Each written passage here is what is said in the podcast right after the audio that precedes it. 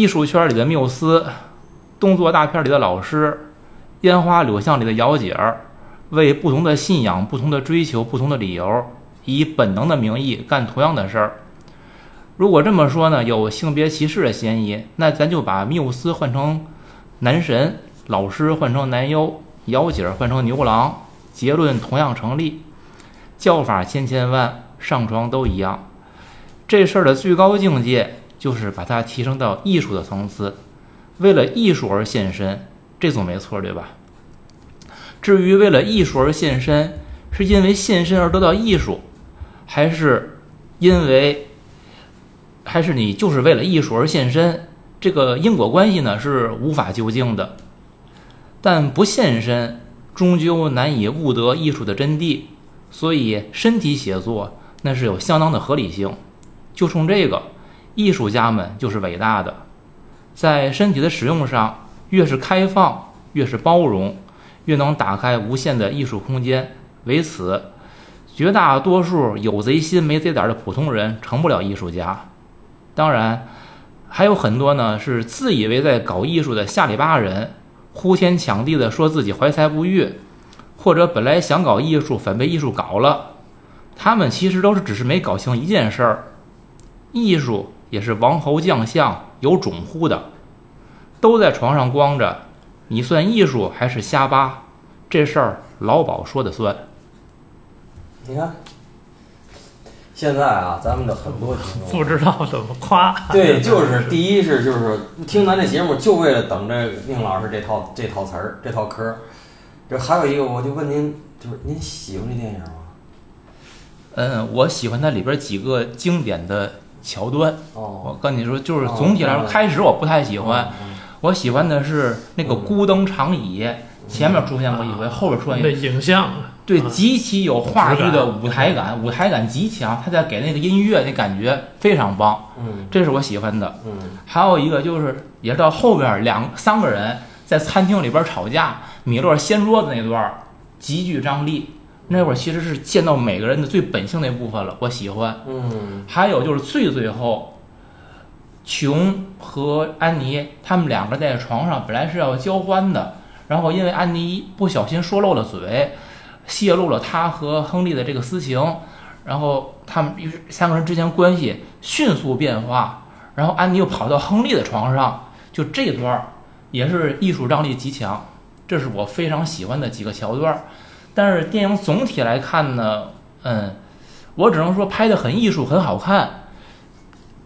就是男欢女爱这件事儿讲的太多了，而且就是艺术家对于他们来说这件事儿是没有上限和下限的，就是他可以无限的去发挥这件事儿。嗯，我就只是去看。可能我无法用好坏来或者喜欢不喜欢来评价，就是在观看而已。我实话实说啊，就是宁老师今天这番回答，嗯，没有达到我的预期。我的预期是宁老师得破口大骂，宁老师成长的太多了，真的，这个，这个我给宁老师点赞，你知道吗？我觉得宁老师对这电影得破口大骂，这这个。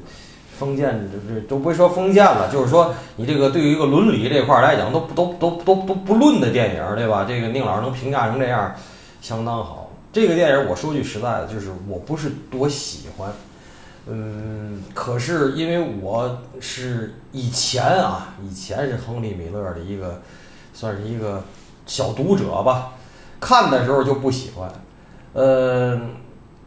以前看都不记得了，这个电影看呢，以前是当情色片看的，那会儿咱买盘，不记得了。这次为了聊这电影重新看，整个我的岁数，我整个的心态都变化了。就是我想啊，首先这个电影推荐咱们听众看，但是自己去找资源，各各个平台是不会有的，有有也会是删节的，但不会有，因为删了这电影就没法看了，你知道吗？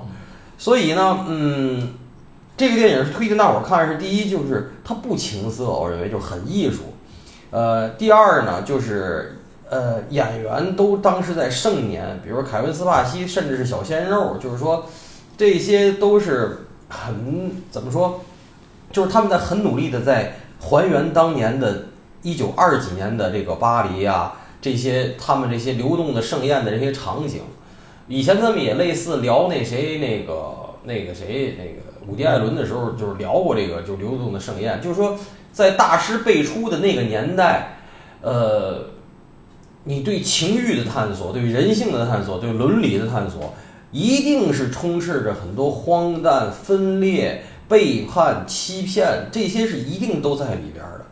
但是前提是你看看这些文艺青年们、文艺中年们乱搞，都不是搞瞎八，有的是乱搞，有的是瞎八。瞎八，天津人讲就是有婚姻，至少一方在婚姻状态内与非婚姻伙伴的性行为叫瞎八。这个我这定义相对客观一些，就是说乱搞呢是都是单身状态，就是今天你搞我，明天我搞他，这叫乱搞。但是就这些文艺青年呢，刚才按照按照刚才宁老师说的这个事儿呢，就是说，嗯，大部分的是用身体在搞身体，凤毛麟角者是用身体在写作，那是具备提炼和升华能力的一小撮人，不是大部分人，而且大部分人也不是被艺术搞，他们就不是在搞艺术，他们就是在搞肉。我真的，我这是我说啊，还有一个问题呢，就是说，我再次强调一下，无艺无论是文艺青年还是文艺中年，中间有过乌玛瑟万就是演这个 June 没钱的时候，买船票的时候，那女孩给他添钱，添了钱换了脸，马上就要的一等舱，对吧？头等舱，这是一个。不是，关键是要头等舱之后，他他又把钱拿走了，实际他是拿肉换的票。亨利米勒呢，不换了一部分，拿走了点零花钱，大头还是给了那个卖票的。亨利米勒呢，也是要钱，找这个阿纳伊斯要钱，要完钱扭头呢，去妓院了。这些东西就是说我再次重申，文艺青年得有钱，没有钱你他妈就是屌丝，屌在做，毛在看。屌在做，丝在看，否则你就是那个屌，你就是在操作的那个人。为什么呢？那个 Hugo 牛逼，因为 Hugo 是个 banker，因为 Hugo 是个银行家。对，所以其实这 Hugo 一人养了这么一帮人，那钱都哪儿来的？都是人家 Hugo 一人挣的钱，这帮逼们不挣钱，不创造价值，光消费。所以你说我老说这文艺青年，文艺青年就是文艺是个好事儿，是褒义词。妈的，文艺青年真他妈是贬义词，真的。他这里边这个结构，这人人员结构，就是那雨果是银行家，他提供这些人胡胡糟乱造的一个资金。然后那个琼呢，就是乌玛瑟曼那角色呢，她是来自最底层的一个女孩儿，然后她有很多痛苦的经历。他把这些痛苦的经历讲给那亨利·米勒，然后亨利·米勒拿这些作为创作的一个思想源泉。你就看，就是穷人提供你的这个营营养的素材，是吧？有钱人提供你的这个资金，哎，这个你只提供脑子，哎，文艺青年在中间就胡胡弄就行了。对，包括这个安妮，她去接近亨利的话，我觉得还有一个原因跟亨利的朋友圈有关系。她应该是一个偏上层社会的女性。因为她丈夫的这个身份在这儿了，然后亨利呢，那就是一个潦倒的混，在美国混不下去了，跑到巴黎来了谋谋生。所以你看他的朋友圈都是那打把式卖艺的，就是搁咱这儿就是街头艺人嘛，哗众取宠，没事变魔术，领个那那玩意儿，这那个弄个大鼻子，一会儿那绸子变棍儿了啊，对，就都那个。哎，我跟你说，我我前两天去马路遛弯，我竟然发现现在马路上竟然还有这种，就是什么那个砸大石头。那个劈砖头啊，就是昨天不还是碳化钢，他妈劈脑袋给掉地下那个啊！我就现在马路上，现在我竟然还能看见，就是说亨利的朋友圈就都是这类人。而对于一个上层社会的女性，后来琼说她那个点评是非常到位的，说你这个亨利就是迎合了你的无聊，他就是因为已经对他那东西太熟悉了，感觉没意思，他需要一些刺激、新鲜东西，而他又要写作。写作这东西一定是需要这个一些外外界的刺激。对，你咱说好听的就灵感的来源，实际就是各种新鲜的，就是新新奇怪异的东西来打动你。然后正好亨利提供他一个完全不同的社会生活的一个情境，然后那些人的形形色色，哎，给他打开了写作空间。这可能是亨利吸引他的，我不说一半儿吧，至少也占一少部分原因了。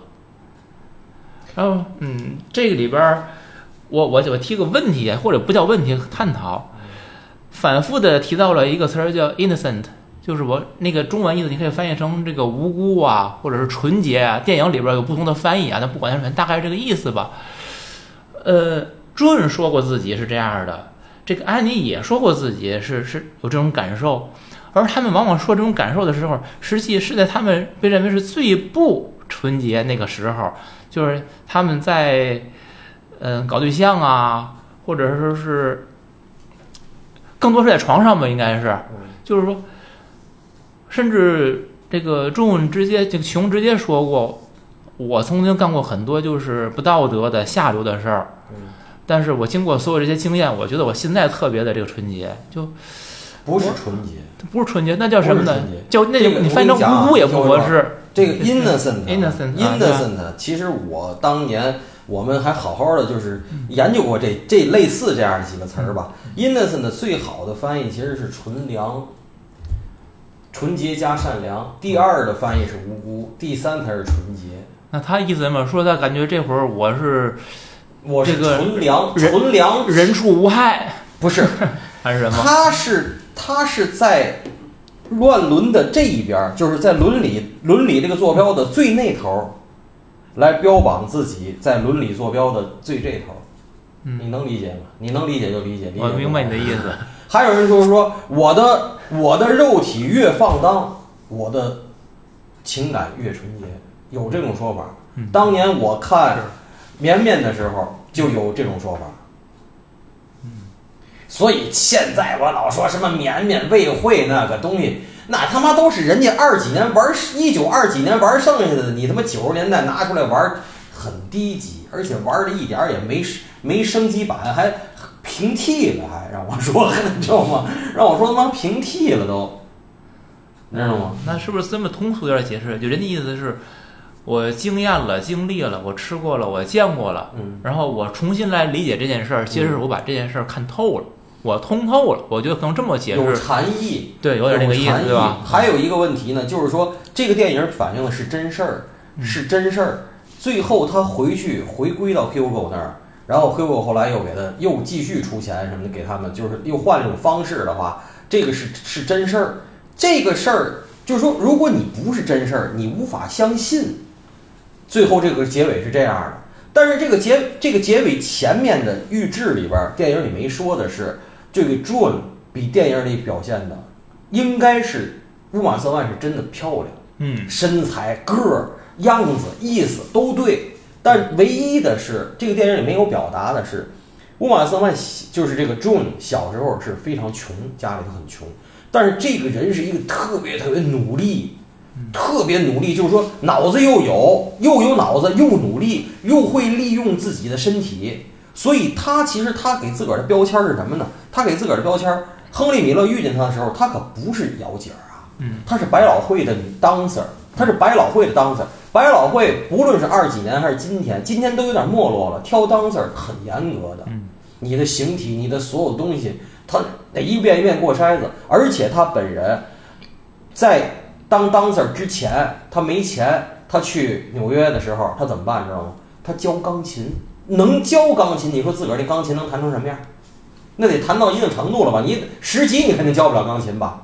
咱中国十级能出来说我钢琴十级，我教钢琴，可能吗？能明白我说的意思吗？这个女孩儿，我说的意思就是真人儿这女孩儿比电影里表现的要高级，但可能没有乌玛瑟曼那么那么 charming，就那么光彩照人。嗯，亨利·米勒碰见她的时候，一九二三年，二四年就结婚了。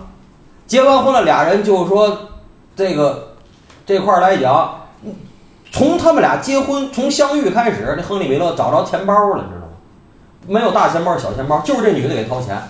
这女的出去跳舞、教钢琴挣钱，亨利·米勒在家瞎搞写东西。这女的就提了一条，就是你把我给你讲的我的经历，你给我写出来。你要一个，他要一个最纯粹、这最真正的、绝对 ultimate 的 me。这是当年他们俩谈的，我是出资人，你把你得给我写好不是点儿。我归你的，我对你的诉求是，我给你出钱没事儿啊，我给你出肉没事儿。你我现在就想有个男的啊，特别会写的那种男的写我，啊是电影里边也这么演，但不是写传记啊，嗯就是你给我放到你那个特别牛逼的小说里的，我是绝对的女一或者一个让人一目过目就不能忘的一个女主大女主，这是他的诉求。为此，我给你干活，我当牛做马，我出肉体，我出钱都没毛病，你给我写写。这个这不他也不算青史留名，但是实际是不是留名，这他是一种他是自我实现。他是要我要给我自己树一个形象，立跟跟立个人设有点类似，也然后我算是个小文艺青年，对，就是将来人们对，只是说他的诉求是比较奇特。对你看这人们在看我的时候，是我希望人们看到的那个我，对，而不是实际那个亨利米勒写的那个我。完了呢，俩人呢，就二四年结婚了以后，俩人就说：“你妈的，这个世界的中心玩文艺、玩玩乱搞这块儿去哪儿玩？”亨利米勒就说：“咱去巴黎。”那就流动的盛宴嘛，一屁股就挡那儿了。第一次去是俩人一起去的，俩人一起去的。这亨利米勒去了以后，我的天，那可这好老鼠掉米缸里了，那简直大开是那眼界必须的，那抡起来了。抡起来以后，俩人又回了一次纽约。回了纽约以后啊，这女的就说：“咱不行，咱就那意思可能就是咱还在这儿，这那个的。”亨利米勒不行，没戏啊！这纽约这文化沙漠啊，肯定就这词儿，就是类似我说这调儿，没戏，还得回巴黎。第二次他是他只身回巴黎，只身回巴黎开始一通搞一通搞一通搞，转来转去转来转去，遇见了阿纳伊斯。遇见了阿纳伊斯，开始他就他那主，其实阿纳伊斯不是第一个，也不是最后一个，也不是唯一的一个，反正就是就是他以为是过客，其实然后没想到这这这么着，最后是怎么挑开这事儿的第一个帘儿呢？是这个谁这个琼就觉着味儿不对，就去巴黎买船票去看他去了。就其实是第一次让他做选择，但是像文艺青年不能张嘴，你要我还是要他，那不低级了吗？完了，一看这情况，那琼就又走了。这个里在电影里是有表现的，但是第二次，比如说琼来说是你给我写书，完了最后又说怎么着写的不对，什么这那个的，以后电影没表。实际上是嘛呢？这琼最后就找了一个墨西哥的律律师，完墨西哥籍律师什么意思？第一是送棍，第二收的便宜。找他直接就是，第二次离开巴黎以后，直接就说咱俩离婚。所有的怎么回事儿，这来这去的就就完事儿了。是人家女的提的，所以对这个亨利米勒这个打击非常大。亨利米勒那意思就是说我这个缪斯也没了，小钱包也没了，那头这大钱包也没了。大钱包是等于我出了东西才给我，反正崩锅这事儿是不崩了，人家回家了。然后情况来讲，反正就是各种不理想，我就苦闷，我更得写了。后来不就又写那那三部曲嘛，殉殉殉情三部曲嘛，这，然后所以就是说他亨利米勒在整个故事里头哈，就是我结合我给大伙儿讲这个背后故事，你再结合这个电影，你看完了以后，我告诉你啊，这个电影里真的印证我说一句话。以亨利·米勒为代表的男性，知道吗？是尼玛弱势群体。你觉得你他妈的操翻了全世界，实际上他妈全世界在操你。无论是思想还是肉体，你他妈不就是妇女用品吗？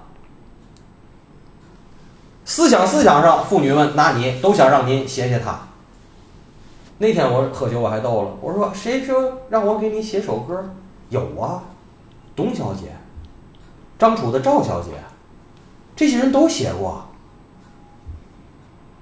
灰娘们儿，对吧？张鹤伦讲话，灰娘们儿，郑钧那灰娘们儿，那不都是都是吗？你给我写首歌，有不是没有？你写出来以后，你觉得是你写，人家是人家，人家 人家用你呢？可能宁老师不同意，宁老师是互相利用。我倒觉得，真的，咱男的是弱势群体。您您想过这个角度吗？就是这个阿纳伊斯宁就在在后后半生，就是她后来又经历了好像一两个男友或丈夫吧，就对她非常忠诚，那男的，然后又帮她保留她的著作什么这些事儿。相反，这女性安娜伊斯宁这个倒是哎有点儿咱说的这个也行那个也行。男的对他们来说就是我跟你就跟你了嗯啊，男的倒思想挺传人。家穷不说了吗？你就是，反正仗着有钱有闲，想跟谁来跟谁来，你没道德底线。我觉得穷说的非常明白，而且也很对。还有一个就是这个电影呢，这个电影就是我觉得我二十多岁看的时候，看当时的心态我已经不记得，因为那会儿很忙。我觉得我一定是血脉奔张，我觉得妈亨利米勒简直我操太牛逼了。我现在觉得我特别同意凯文斯帕西在电影里说的一句话，他说什么？他说反常的感情会影影响你正常的情欲。人呐，咱人不管多大岁数，干得动干不动都放一边儿，是需要情欲的。你这种经常这种反常的情感啊，你最后确实会影响你正常的情欲。为什么呢？我就讲，咱们以前正国级跟副国级的老领导的那个年龄对比，有人比过什么抽烟喝酒，不抽烟喝酒，呃，不抽那个抽烟喝酒，完了抽烟喝酒玩女人，哪个活最长？最后发现抽烟喝酒玩女人玩最长，喝最最长，活最长。亨利·米勒是一八九一年生人，一九八零年才死，八十九岁。我也注意到这一点他。妈的，能作的大爷都作，那烟都不停的在那儿啊！哎，谁说抽烟你妈不行？我老说，就是咱说抽烟，我戒烟是因为烟熏的慌。再说我跟佛爷承诺了，否则来讲，谁说抽烟就一定死？就拿亨利·米勒说，他比谁抽都多，完了他比谁都作，喝抽不睡觉。哪一个他他都占了，玩女人怎么活那么长？他最后几年，他还有固定的性班，但是他早就就异地了，就完全就不能硬，跟人家天天就属于文爱，按现在词儿讲，打电话，我给你说起来了，我能给你聊的，就是我给你小女孩打电话，我就说你，就能跟你说情况理想了。你说这玩意儿，这情况来讲，你说。也不是一般人。那必须的，那绝对道道上的高手，这绝对是高手，这是高手，master，是吧？对吧？所以就是说这个东西，但是你不正常的情欲，就是不正常的感情，我是说，就是说这女孩当年她作为银行家 Hugo 的妻子，她是一个 D.H. 劳伦斯的铁粉儿，就迷 D.H. 劳伦斯。当时 D.H. 劳伦斯出来就是禁书。其实也没骂，咱都说过，并没有骂，只是那种对情欲的那种渴求，那种头脑风暴，是伦理社会里害怕的。就是如果你天天都这么想，那不就完蛋了吗？嘿，亨利·米勒及他身边的这一拨人在身体力行的做这事儿，那不就是缺驴配泡沫，就一一拍即合呀？那肯定的，这没毛病。这个就是，如果不是真事儿，你非你一定说是剧作家编的，恰恰这他妈都是真事儿。可是真事儿的结果是，最后安娜伊斯回家了。最后，June 女的女方主动提出来，我要跟你亨利·米勒离婚的。这些事儿恰恰都发生的很俗气，你觉得吗？就是结尾的呈现是非常俗气的。我说的不是电影俗气，是这事儿他妈俗气。这咱以前做过类似的总结嘛，所有的事儿最后都是这种结果，一定是不俗气就全死去，对就不俗气。对玉石俱焚不俗气，轰轰烈烈了。对吧？玉石俱焚绝对不俗气，一半火焰一半海水，俗气吗？不俗气吧？对吧？所以其实这个是，嗯，在追求艺术的这个过程当中，它会迸发出各种激情四射。但你最后就是说，总有尘埃落定的那一刻，那一刻就是老杨刚说这个，它一定很俗。你不俗，它就落不了地，这是一个必然规律。落地就死了，对，你要不就像俗人一样，飘着，要不像俗人一样活着，要不在要上头飘着，对，要不你飘 对飘飘着呀。飘飘，你飘你不可能飘一辈子，你早晚还得落，落下来之后就还是还是尘归尘，土归土。所以人家后来就说嘛，说这个这个电影又说了一件事儿，就是很多年之后出现了一系列的电影，Before Sunset、Before Sunrise，爱在什么黎明佛晓前，爱在什么黄昏后，对吧？美国文学文艺青年的梦，什么梦？写书出版，Fark French Girl》，All，European girls，就是首先啊，第一优先级是 French girl，如果 French girl 不跟你，你就弄个 European girl，哎，知道吗？这就是美国文艺青年的梦。当年 Henry Miller，当年的海明威，其实就是我想说一下，就最近咱们聊的这类电影比较多了啊，就我会觉得厌倦。其实美国人的找对象起码还好点儿吧。就是这其实也是原因，就是你这个过程，就是我我说了，你开始你不管你怎么开始，你到最后你逃不开这个宿命论，嗯，就是你一定会回到这个，就是当任何一个轰轰烈烈的故事开始以后，你其实你都知道，导演也无能为力，他不可能让他一直轰轰烈烈下去，就那种厌倦感可能从一开始就油然而生了，不是厌恶啊，而是厌倦。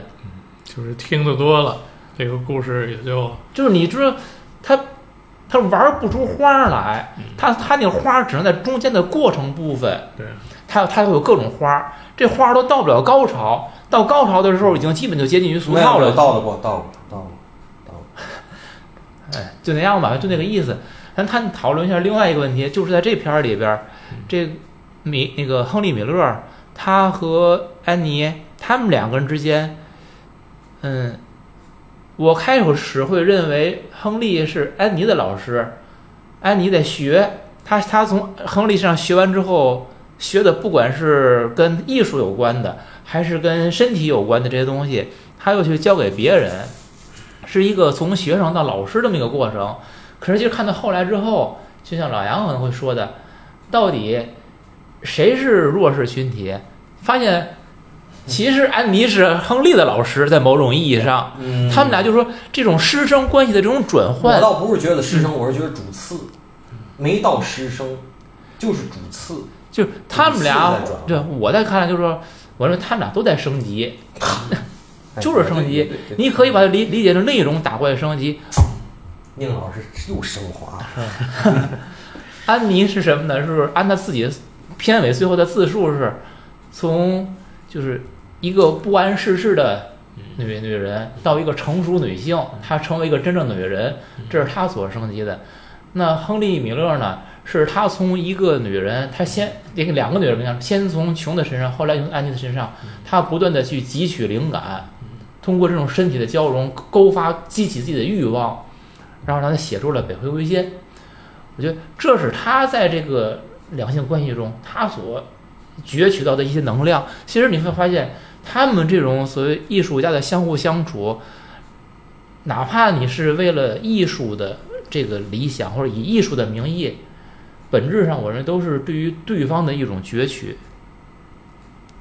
你有问题吗？没有问题，不是我真的我不是不是不是不是这个没有问题不是要批判这件事儿这，没有问题。就是说，如果没有这层攫取，其实他们之间的这种情爱关系，或者他们这种欲望，和普通老百姓有有多大区别呢？其实没，那你就成过日子了。他们之间正因为不是过日子，是因为我总有渴求，我总想从你身上获得一些从我我从别处获得不了的东西，于是，在他们身上才会有各种火花，有不一样的事情发生，有一些个让就是芸芸众生看来不可理喻那些东西存另外，在。咱咱们还会做，还会做，比如说米兰昆德拉的系列啊，就是说这个事儿其实是我一直想说的，就是，呃，我现在说了啊，我也是半个封建卫道士，我不接受这种比如说乱伦呐、比如说破坏家庭啊这些事儿。可是啊，我跟你说，就是说，在男女互相吸引，然后有没有肉体关系都无所谓，有也好，无没有也好，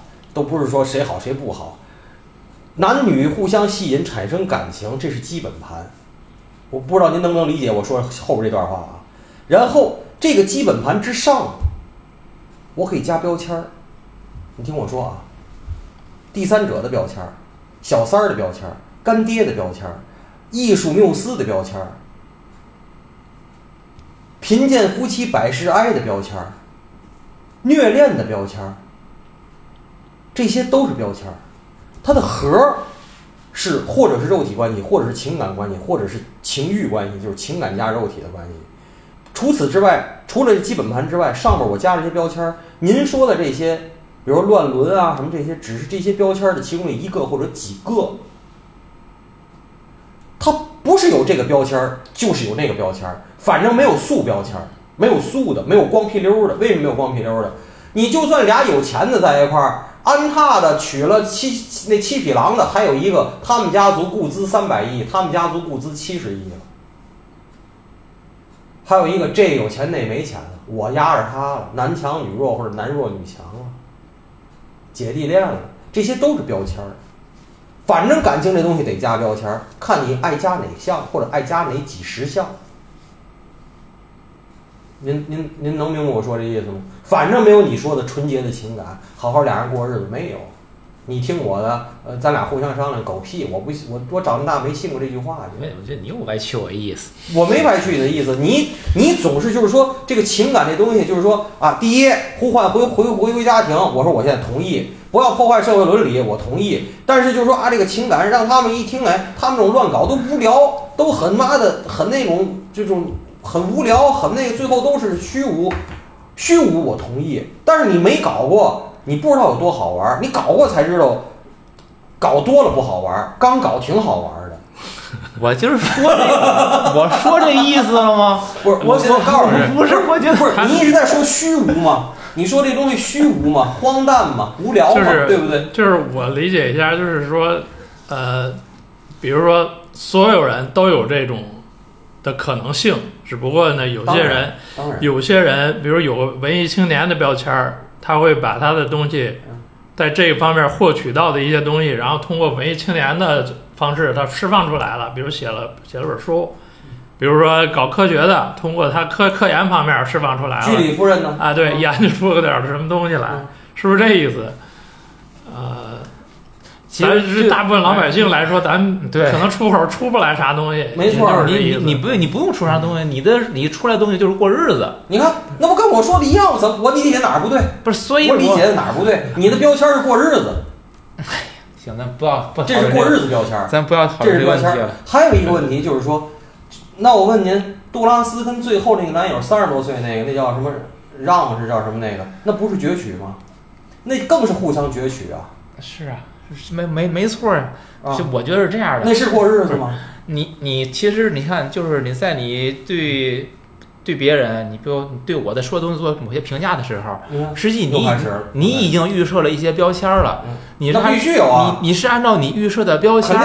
去解释。你对我也有标签啊。但是我我想说的是，嗯我今天讲的东西，我觉得跟你那个所贴那标签就是我没否认这些标签儿的存在，嗯，但是你批判的，就我对这个标签儿的这种分类和我没批判，我我不知道您我怎么说。没批判，我说我同意您说的，就是我觉得咱俩不要破坏伦理，说的不要破坏家庭。我觉得咱俩说的不不完全是一回事儿，方向上不太不不太有点小差，对对对，可能去了拐弯了，有交叉的地儿，还是就是这意思。而且你说虚无，我同意你说虚无，但是不是上来就虚无？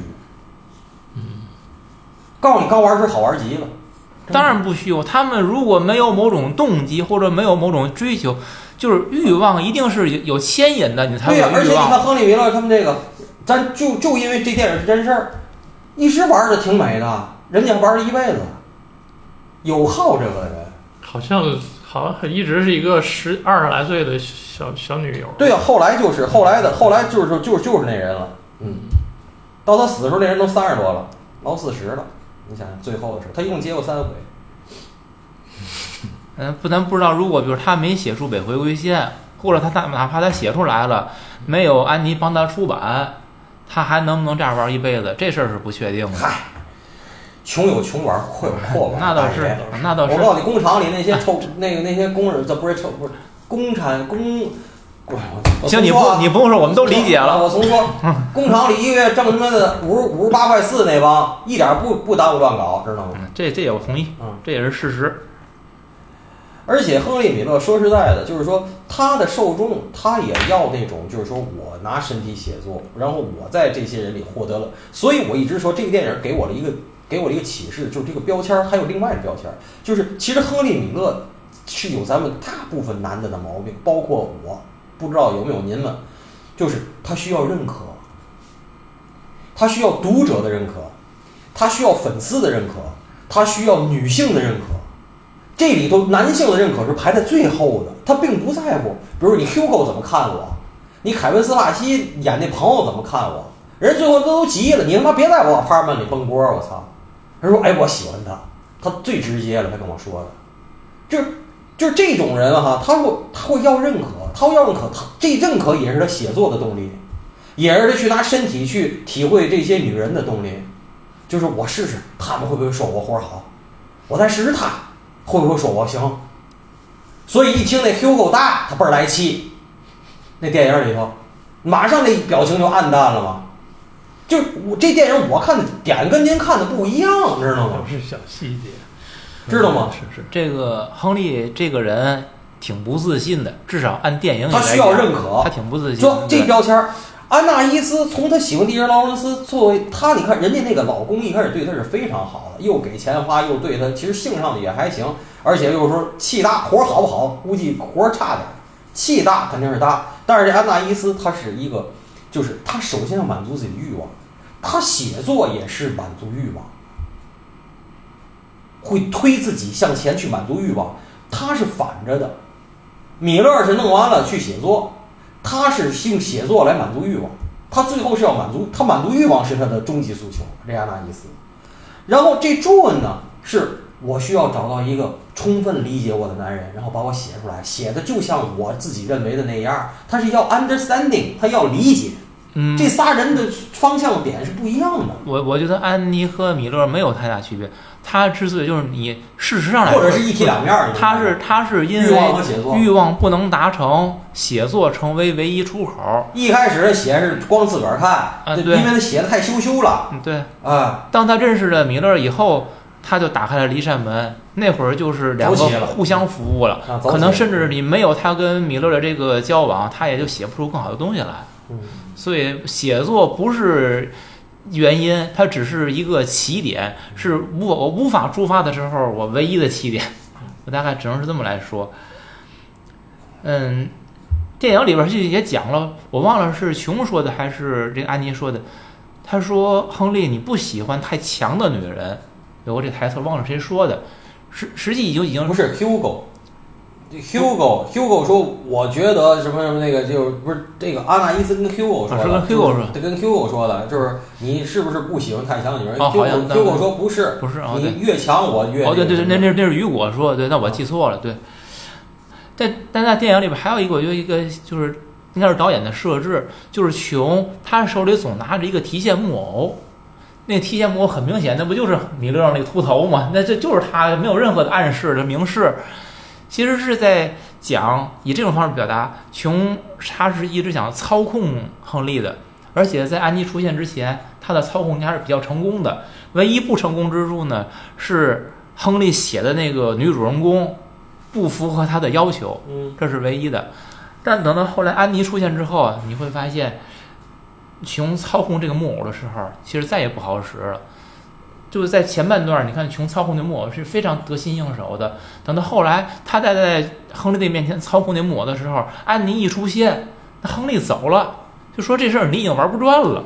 你 看这个宁老师看那点跟我看点完全两码事儿，这这算隐喻的一种，对对对对，但是这儿其实这这儿也是，嗯，他看就既合理，或者一些看着让人匪夷所思，就在于当初是琼委托这个安妮，我回美国的时候，你帮我照顾好亨利，其实是他自己引狼入室的，而他本人和安妮之间，他们俩就是作为同性两个女性之间这种情欲，又是另外另外一条线，就是你会。所以我就说，艺术家这件事儿吧，完全由他们自己来来理解，他们怎么做都对。就是说，这个电影大家都知道是真事儿，把真事儿经过一些改编翻放到上面来了，我们基本可信。你说如果这几个真实人物没有依托，完全是虚构出来的，也许会就是说你这编导就是咱们认为这剧作家是一三流剧作家，就你太你你太太能想了，你你太太能那个折腾这帮艺术家们了，所以说艺术家就是他能做什么，可能是完全不是我们所能去想象的。你要能想象，你也不买他书，也不买他画儿，所以因为我也能做到，我还买他书买他画儿所以大部分人成不了。艺术家。对呀、没错儿啊，反之亦然，其实艺术家也付出了别人所付出不了的代价，对吧？必须的。嗯，这亨利在这电影里边儿，他总戴个帽子，他你发现他真正露秃头的时候，我觉得好像不多。我认为他这个帽子实际上也是他自己一种不自信，始终在遮挡。结果你发现电影里边儿，经常很多时候别人是很少的人戴帽子，或大多数人不戴帽子的时候，亨利是戴帽子的。或者是我我我没看过，我倒觉得我后来看了很多，就是那个就是网上的照片儿，起码他中年以后的就都没有戴帽子的，或者说你可能按你说的，中年以后就自信了，那些书已经都立立起个儿来了，是吧？因为他刚一出场的时候，你记得是那个雨果的朋友把亨利介绍到雨果他们家来嘛，戴着帽子，看着虽然说不是很帅吧，但是也还可以，但是说实在的，啊就是说，嗯，如果你真看过《北回归线》《南归线》，我真的觉得，我是觉得我这儿就有这个书，嗯，不如他的名声。所以真的就是说，很多人都说，就是说美国的美国的现代文学啊，不叫当代啊，不是当代，就是美国的现代文学，没有大师。他的书就是碎片性，然后非理性，就是超现实啊，就就这就这几个事儿。嗯这这，我老说，就是说我其实现在这个这这几个电影说实在真都非常好啊。说一般这种电影里头，比如说尤其中国电影或者什么台湾电影里边有这种上床的镜头，我我你你们我不知道读者信不信，我快进，你知道吗？我是觉得第一没有美感，第二，我以我个人的认为，你他妈又没真进去，我我要看真进去的，我不看你们，我真快进，我不是封建，我的那个 我那个角度可能跟你们不一样我我样。我 信，就是你关于说是大师这件事儿，我觉得像米勒为代表的可能那么一批人，嗯，他们只是时代的标签儿，就是任何一个时代都是需要一些代表的，他们代表时代。但是就是说，也这里头呢也有高级和低级，有好看的不好看的。比如说，我喜欢雷蒙德·卡佛、格林姆·格林这个，哎，我就觉得好看，你知道吗？亨利·米勒是我说的不好看的，他不好看。欧亨利好看，但是这些最后都不是大师，对还有一些原因呢，他没有悲天悯人的东西。对嗯，在文学上，尤其我觉得不明显。你说你要是画个画，你可比如，比如说你可以画和别人很不一样，你可以创新的流派。你像毕加索呀，像什么什么塞尚这帮人。但是你说写作这件事儿，写写字儿，你想写出花来，成什么开宗立派，我觉得挺难的一写字件事儿。写出花来，想开宗立派，必须有两个事儿，我觉得啊，就是情感的大震动绝对算不上，要不然是朝代更迭，要不然是战火纷飞。对。可是美国为什么没有呢？就算打二战，他没烧到本土，就我我想说的是？可能是在某种意义上拿画画做一个类比，他只是需要写的和别人不一样，然后用一些个你们没见过的多不一样。对，所以说你不可能多不一样，所以就是问题，文字这东西，如果你一旦很背离传统、背离人们的阅读习惯、审美习惯的话，嗯那文字大概率不好看。嗯，就比如说咱们以前聊过卡波特，卡波特这么红那么有名，说实话他太冷血，我觉得写的不好看。嗯，我觉得可能都有类似的，但是就是说我当时我咱做卡波特的时候，我提过，我觉得卡波特之所以他那么有名，可能是他用英文写作是我们中文所理解不了的一种所谓所谓的英文美感，就是他那种冷峻，句子的那那种那种嗯简简嗯简洁冷峻，就是是你翻译成中文之后体会不到的，但在英文的语言环境里边，你可能你能能感受到，因为我看中文的时候，我都能能体会到一点儿他那种就是文字的节奏感那种力量，是能感觉到一点儿的。所以这可能是他们只是创造了一些新的东西，这些东西我就说这事儿最后谁老鸨子说了算，是是是你背后的金主，是最后操盘的人，他们会给这些事儿来定性的，是不是？嗯，最最好听的话就是评论家，他们一评一评对人。他一旦给你你别瞎说，咱们这节目也算个一评节目啊！你这自贬身价可不行啊，必须得自个儿抬自个儿啊！真是，评论家可以给你打上任何标签儿，当有名的评论家给你打上一个被大众接受的标签儿以后，你就成为那个人了。嗯，是，就就咱们以前也讨论过类似问题，是因为你成为了那个人，你才提供了不一样的作品，还是因为你真的提供了不一样的作品，你才成为那个人呢互？相的，对，其实是互相的，对啊。但是我总相信这件事并不完全有艺术说了算，还是得有金主。还得有时机，对就是这个时时 timing 很重要。对，是很多因素共同作用结果。所以好些人觉得自己怀才不遇，或者说怀才不遇这件事儿，才只占你整个成功的可能三分之一的重要性都不到对，有比你有才人多了，啊！对，还混的还不如你了，对对对，月收入还没你多了，嗯，就这意思。很正常。也许亨利您说的这个我亨利米勒也许就是其中的，就是我们说的，就是各方面的条件都对了那个人。他站他站在尖儿上了呀，他算站尖儿上一个人，但是我认为他不是大师，对但是？但是你他只要你站在这个位置上了，嗯，你就很难下来一线了。一线对，你就你啊就下不来了。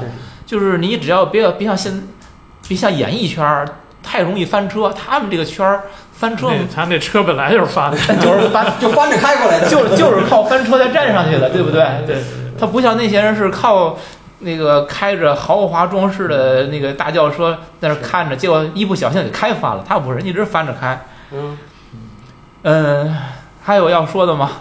没有要说的话，我想这样，我这个电影到最后我都看完之后，我觉得我要祝贺安妮，她成为了一个真正的女人。